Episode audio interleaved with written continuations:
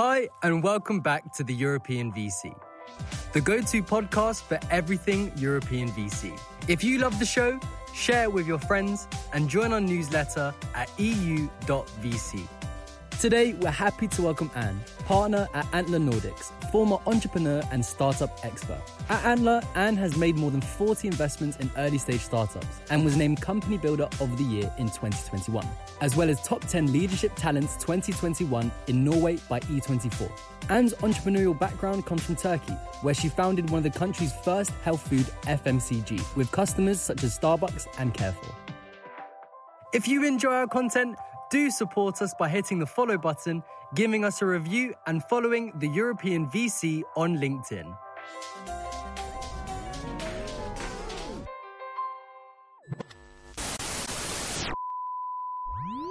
So, Anne, welcome to the European VC. We are so happy to have you with us. Thank you. Thanks for having me. And I would love to dive into your route into venture, especially entrepreneurship, because I recall, and I think it's, I don't know what it's nine months ago since we first spoke, but I recall being actually in an airport on the way to a conference in Greece, I think. And I was blown away by your story about Turkey and everything. So tell us that story again. I want to hear it. I want to laugh all the way through. I realized sort of once you live it, you don't see how strange or uncommon uh, your path is, right? And then you get some perspective. And when enough people have told you what, you did what, then you realize that, okay, most people probably wouldn't do this. But yeah, my way into venture, I mean, I guess I started, as a lot of people coming into ventures, not really thinking that this is where I would end up. I studied finance, did a deep dive in innovation entrepreneurship. So I guess I can always pretend that I planned for this, but it is quite random. I, you know, started first off in software. I was working for one of uh, Europe's largest software software companies. Uh, I got a few years there, right in that shift when everyone's going into cloud and you know switching over to SaaS. So it was an interesting time to be in software. But after a few years, I decided to quit my job and move abroad. And I'm Norwegian, but ended up in Turkey, and that kind of forced me into entrepreneurship. And I'm saying forced. I, I think I would have at some point started something on my own. I've always been very entrepreneurial, but that was sort of the kick in the butt that I needed to actually go through with launching something. And you know, my my way to Turkey that was through love. My uh, then boyfriend, now husband, is Turkish, and it was sort of where we realized that we would test out living together and being together a bit more officially. So I was more movable, adventurous at the time, and and moved to Turkey, but had absolutely no knowledge of the country the language, the culture, anything like that before actually packing up in a few suitcases and and moving over. And quite quickly, when I got there, I realized that there's absolutely no way I'm going to get a job in this market because you need to speak the language. So I started working on sort of, okay, how can I make money then? I need to create my own job in that case. And that's sort of how I started planning to become an entrepreneur and, and start a company. And I basically took the approach of sort of thinking, what am I passionate about? What would I be able to do uh, with my background and the very limited network that I had there?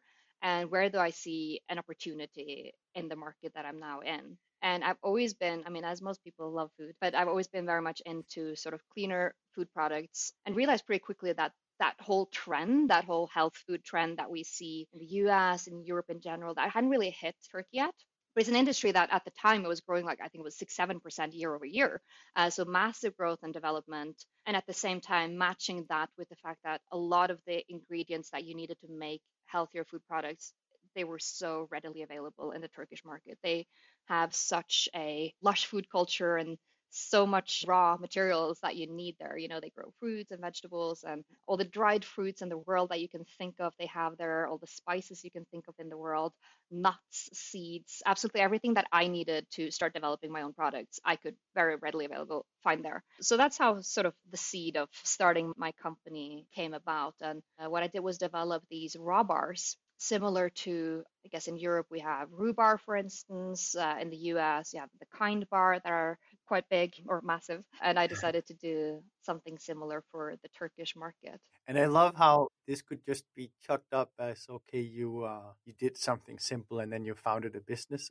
But I think that the importance of this is what it says about character, because every single Nordic person I've gone to the southern countries and said it's amazing the fruits that's here. It's amazing the vegetables that's here. but the majority of us end up going home again yeah. and don't do shit about yeah. it. But you chose to build a business around it. And I'd love to dive a bit more into that journey because when we spoke, you said there was something magical about the experience of having to get stakeholders to jump at the same time Yeah. when everyone is waiting for each other. And any GP listening to this is going to say, well, that's exactly like raising a VC fund. Mm. so tell us a bit about that.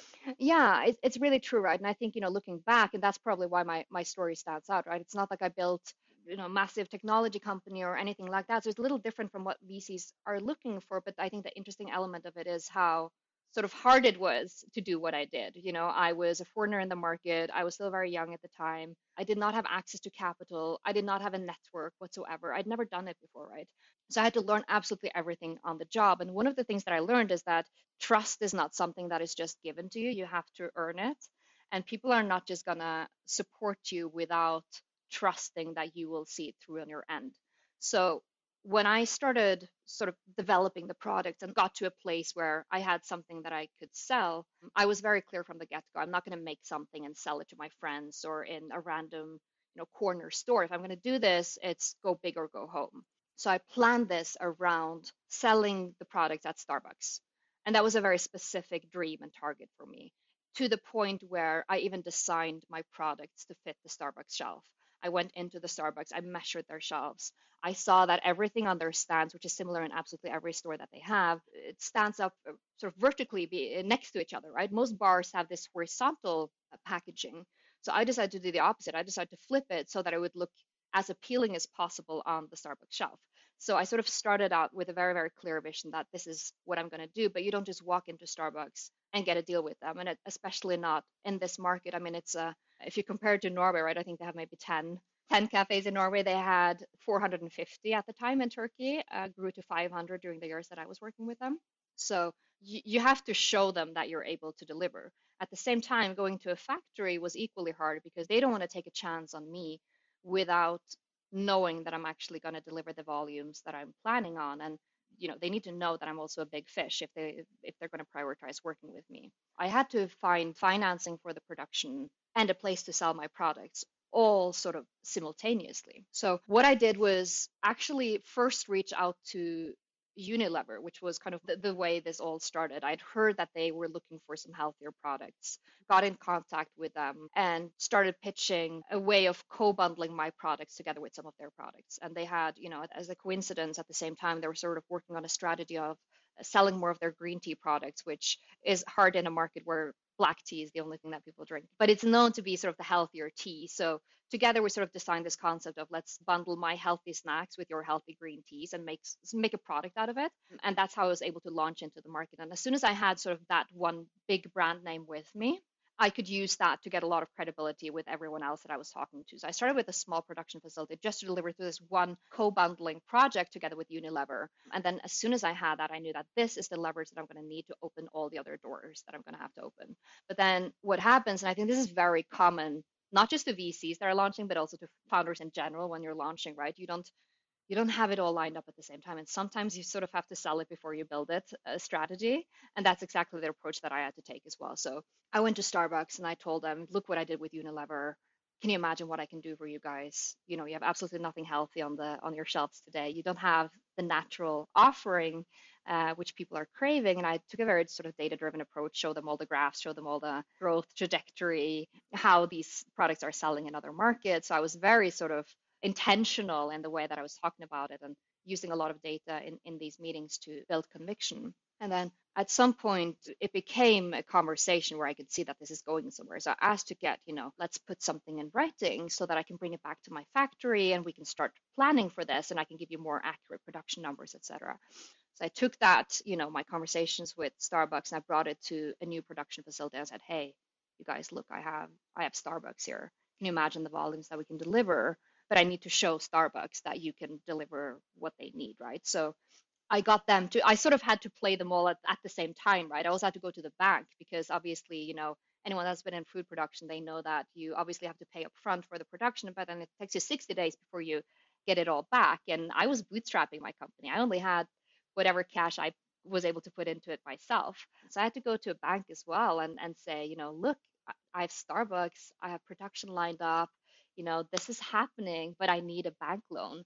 And can you imagine? I'm a foreigner. I don't know anyone in the market. They have zero track record on me whatsoever. I was 26, 27 at the time, never launched anything, didn't speak the language there's no way I should get a bank loan for this. And it's a startup, you know, it's, it shouldn't happen. But somehow, just by sort of using all of these players at the same time and kind of rallying them up and getting them to put some sort of commitment in writing, I was able to also get the financing that I needed. So yeah, it all sort of played out in a in, in a nice way. And looking back, obviously I was sort of projecting things a little bit before it was happening, but that's really necessary sometimes. And you have to have that confidence that I'm absolutely 100% going to deliver on this, and then you just have to do it right. Uh, that's I guess that's when the hard hard uh, work really starts as well.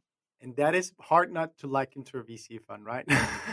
because everyone is in that situation that you have to get someone to jump first. It's almost better economics from for a VC or for, for an LP to wait. At least there's no reason to be the first one to jump. So I'd love to hear now how you got around building Antler in the beginning and got it off the ground and, and those conversations with LPs, how you would maybe, yeah. you know, liken that to that story. When we launched Antler, this was a new model. We're investing, you know, in a new asset class, really institutionalizing a new asset class. We're we call ourselves a day zero investor. We invest when the company is created as early as it can possibly be, right? And that's also quite new product to offer to LPs. And we didn't have a track record on this. We hadn't tested the model. We all really believed in it. That's why we're here. We didn't have a track record to, to show to. So it was really a lot about the same, right? I think raising capital is a lot about building trust and relationship building. So, you know, for me, for instance, I would use my story and tell this story, and people would find it really interesting how I was able to go through with that and sort of probably saw in me that this is a founder type personality. If she could build that, she could probably build this as well. And then everyone else in the team, they had to use their own sort of story and their own way of building conviction and building trust with potential LPs. But here as well, it's all about sort of building that trust that, hey, we have these other guys lined up. This is going to work out this is the plan this is how we're going to do it and you know like have that first yes and really leverage that we were very intentional for instance to ask our first investors is it okay if we use your name when we talk to others. That turned out to be really really important. Luckily they all did say yes and that's not a given. Sometimes in uh, lps they want to be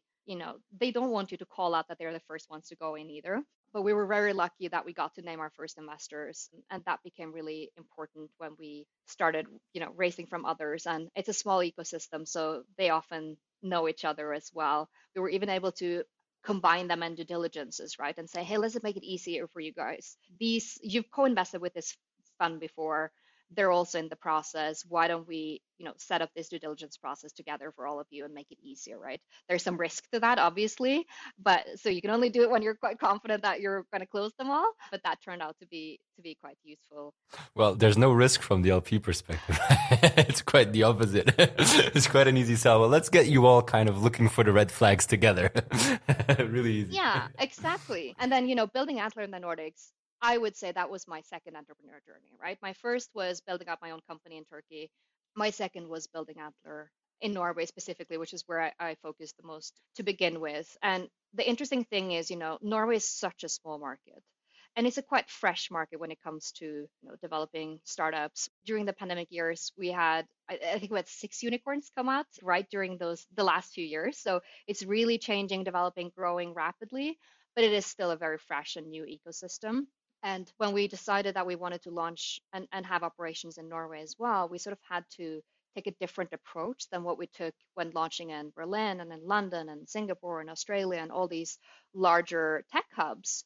So for us, it was really important to look at, you know, what are we good at in Norway? Where can we have more credibility, build stronger conviction that we'll actually be able to succeed, and also bring in great talent because we're dependent on talent, we're dependent on people, bringing in really, really great founder talent and being the first investor and helping them from inception of the company and in those first early days of building a company, right? And there's just not enough people in tiny little Norway, 5 million people. So we started drafting up kind of where are we really good? And we very quickly identified energy. That's something that we're known to be good at. We have a lot of credibility when it comes to building out innovation within the energy space. Uh, we quickly also saw that we're really good at prop tech. It's something that if you have money in Norway, you put money in, in property and real estate.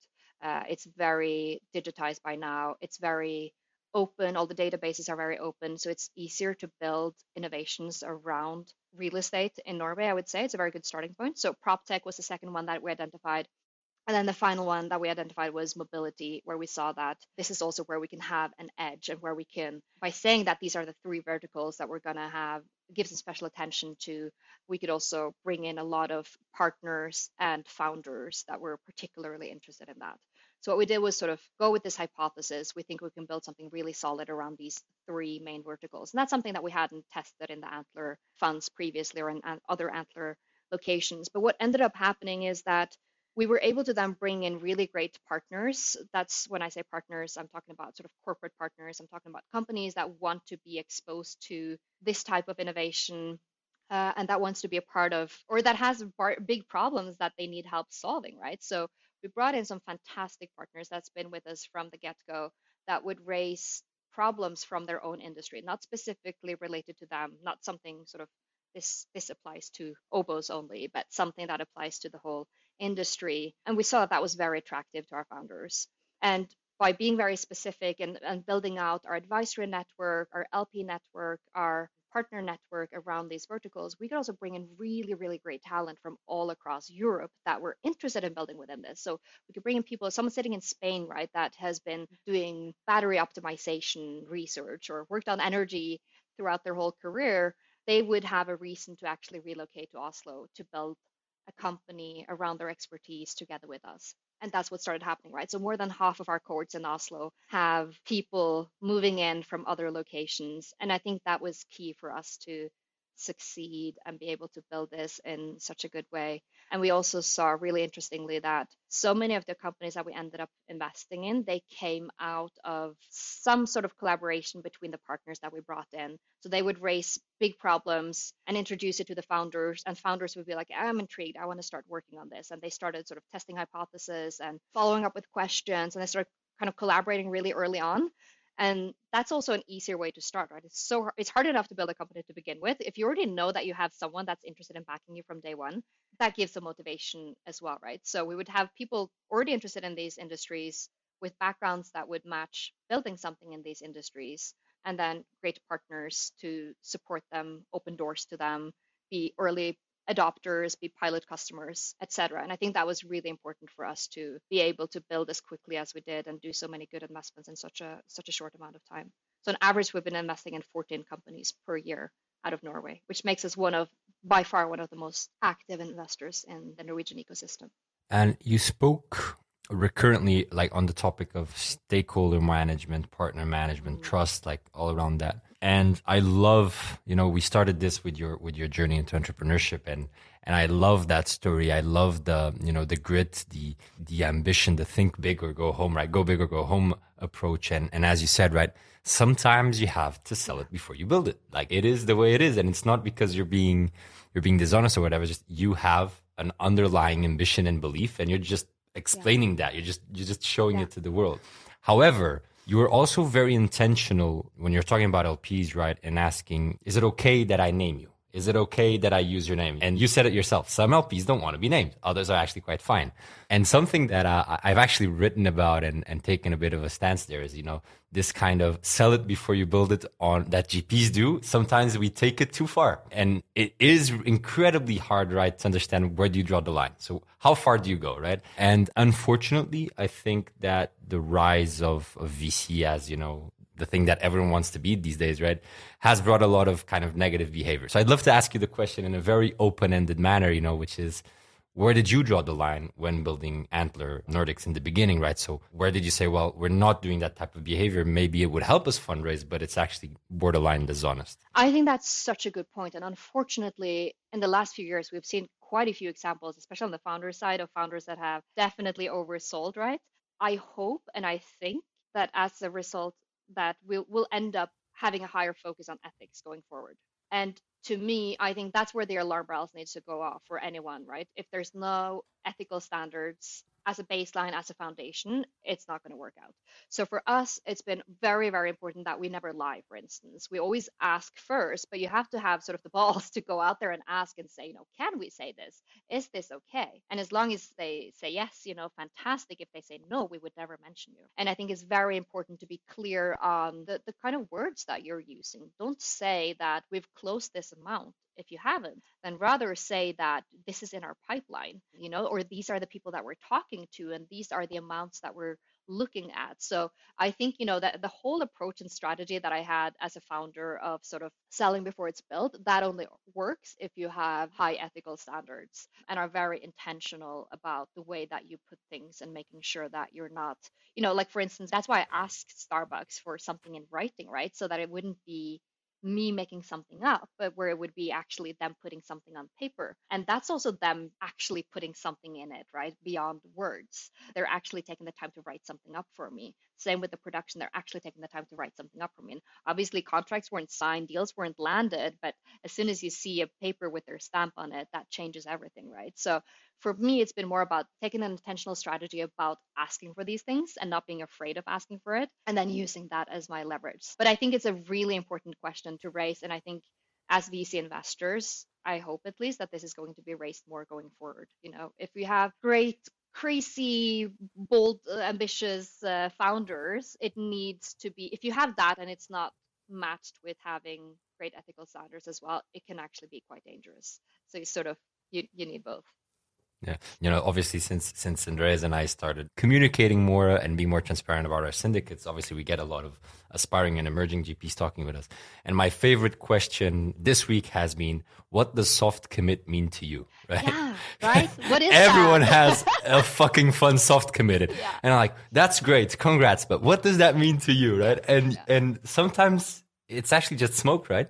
Yeah, for sure. And you never know. Like we we're actually in the Nordic Fund, we're so intentional about never celebrating anything until we see income paper. We're so intentional on it because, you know, everyone's had that a deal that you thought was gonna going to go through and then last minute something happens. I think that happens to anyone if you're a founder or, you know, a GP or an LP or whatever it is, right? So we're actually very very clear on that. We can talk about it. We can talk about sort of this is looking good. We're making progress. We're having great meetings and everything, but we never rest until there's ink on paper. And I think that's important as well, especially with the fund, right? You need to make sure that you can actually get them across the finish line as well, right? It's you can have as many great yeah. meetings as you want to, but if it doesn't lead to commitment, it doesn't help you that much. I don't want to derail this into a philosophical conversation at all, but that's really the tough thing on ethical standards, right? Who knows what it, what are the right ones and the wrong ones? It's it's it's a really tough conversation to have, but still an important conversation to have. So to avoid deep diving into that and us turning into philosophers here, which we're not, I'd love to ask about something else that you also talked about on the topic of partnerships, but from a very different perspective corporate partners. So that is one of those that a lot of people talk about. Many have gotten it wrong. A few have gotten it right. Give us some tips. Yeah, and I guess maybe it depends a little bit on the stage that you're you're at as well, but any founder that's starting a, a company, what they lack is typically access to data or very often access to data and access to customers obviously access to capital can be a constraint as well but we like when we when we do this with them that's that's sort of a given that we provide capital as well right? But data and customers can be really hard to to start gathering right? And that's where the partners have been really really instrumental for us and our founders.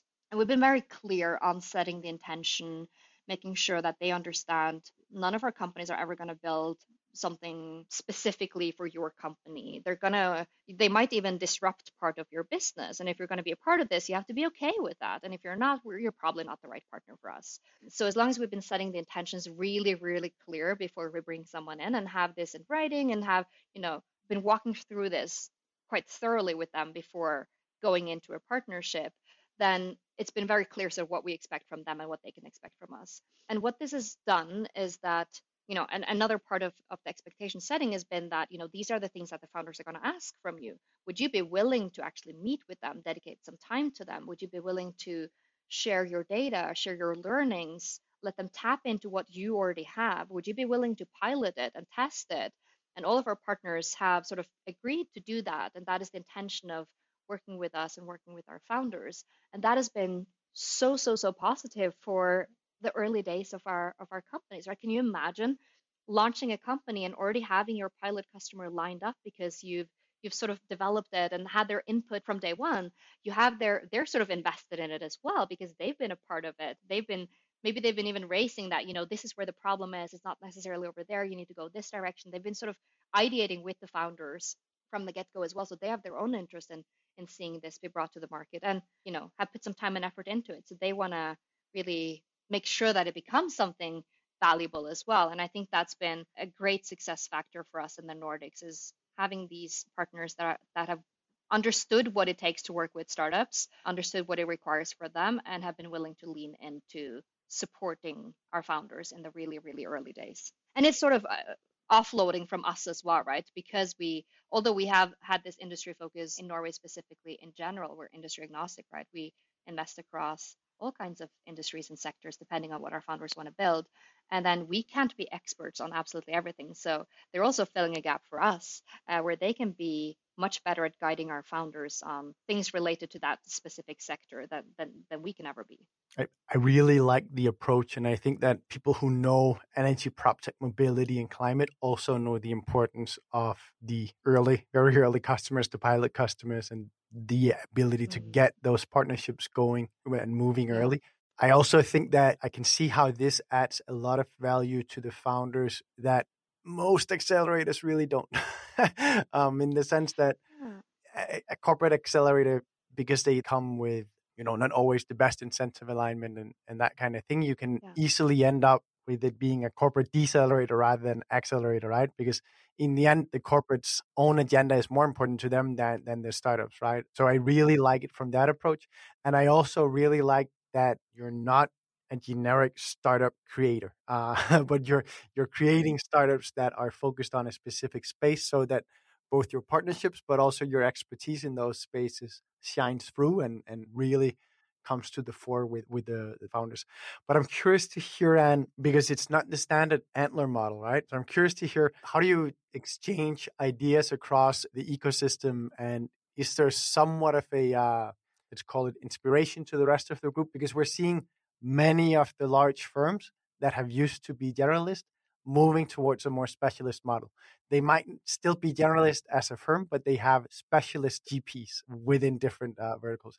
I'm curious to hear how you think about that and where you develop in the uh, larger group. Given how we invest, how we work with founders, we can never be too too focused. We have to be a little opportunistic as well because we don't necessarily know what our founders are going to build. That being said, you know, when it makes sense, like in a small ecosystem like Norway, I think this model has been serving us really, really well.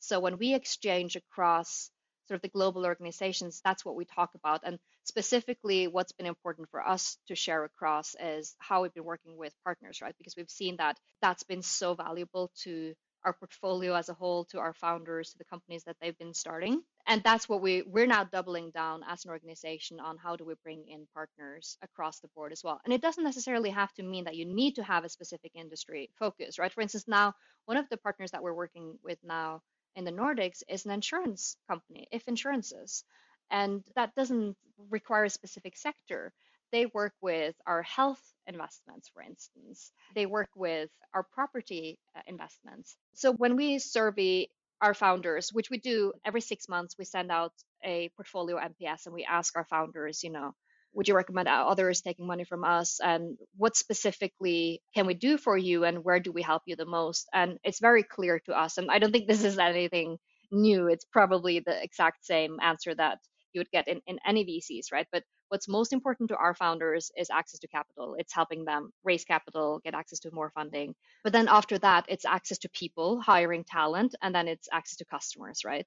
And by bringing in having these intentional corporate partnerships that are based on a very good understanding from both sides what's in it for everyone what can you expect what should you not expect right then this is a really really smart way to help us bring customers into our companies so it's solving for a big problem that I think is really very often very hard for for VCs to to help solve for.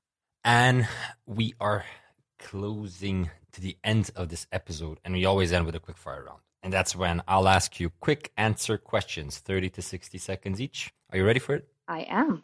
Let's go. First question What areas, technologies, or sectors excite you the most that other people around you don't really feel that excited about? I'm actually really excited about hardware. And I think, you know, some of the biggest problems and challenges that we have right now, they're probably not going to be solved with another sort of software optimization tool. Solving for, you know, energy storage, energy transportation, providing clean water, providing, you know, proper food supply, our challenges with the climate, they're going to require some other types of innovation as well. So I'm actually quite excited about material technology, hardware components, hardware technology in general. Second question is What are your top tips for emerging VCs who are now fundraising for their funds? I mean, I guess I should pull back again what we talked about, right? That you always ask the ones that you're talking to, ask them, can I use your name? Can you name me a few others that I should talk to as well? Uh, but I think another point is really that it's so much about trust building obviously you need to have a clear investment thesis and you need to be very clear on what you're going to build and how but at the end of the day they're going to look at you and they're going to think will i trust this person with my money? Do i want to have a working relationship with this person over the next you know 10 years? Because that's what it takes to really close a fund as well right? And i think that's sometimes underrated. You need to really be able to connect with people and in general be a nice person to work with. Third and final question of the quickfire is What is the most counterintuitive thing you've learned since you've been in venture? And maybe this is a little colored by the stage that we're investing in specifically, right? But coming into venture, I thought that we would spend a lot more time analyzing business models, sectors, market development, etc. And then to me, what I've been learning is that the more time and focus I spend on that, the, the more I'm derailed from what I should really look at, which is the people obviously you need to solve a real problem it needs to be an interesting problem it needs to be a growing market and all these things but at the end of the day it comes down to really really identifying fantastic founder talent. So to me that was a bit counterintuitive right? Don't spend too much time in the really really early days on trying to be smart about the market and models rather spend time really getting to know the founders and trying to see if are these founders that are going to find a market and opportunity regardless of what happens right? So that was a bit counterintuitive to me when i started investing I, I love the counterintuitive part. Thank you, Anne. Thank you so much for joining us for this. This was a pleasure for me, and I um, I was thoroughly entertained during your your your story about your journey into ventures. So I'm also thankful for getting that one more time. Thanks so much for joining us, Anne. You are amazing. Thanks for having me. Bye. Thank you for listening to this episode of the European VC, the go-to podcast for everything European VC. If you love the show, share it with your friends and join our newsletter at eu.vc.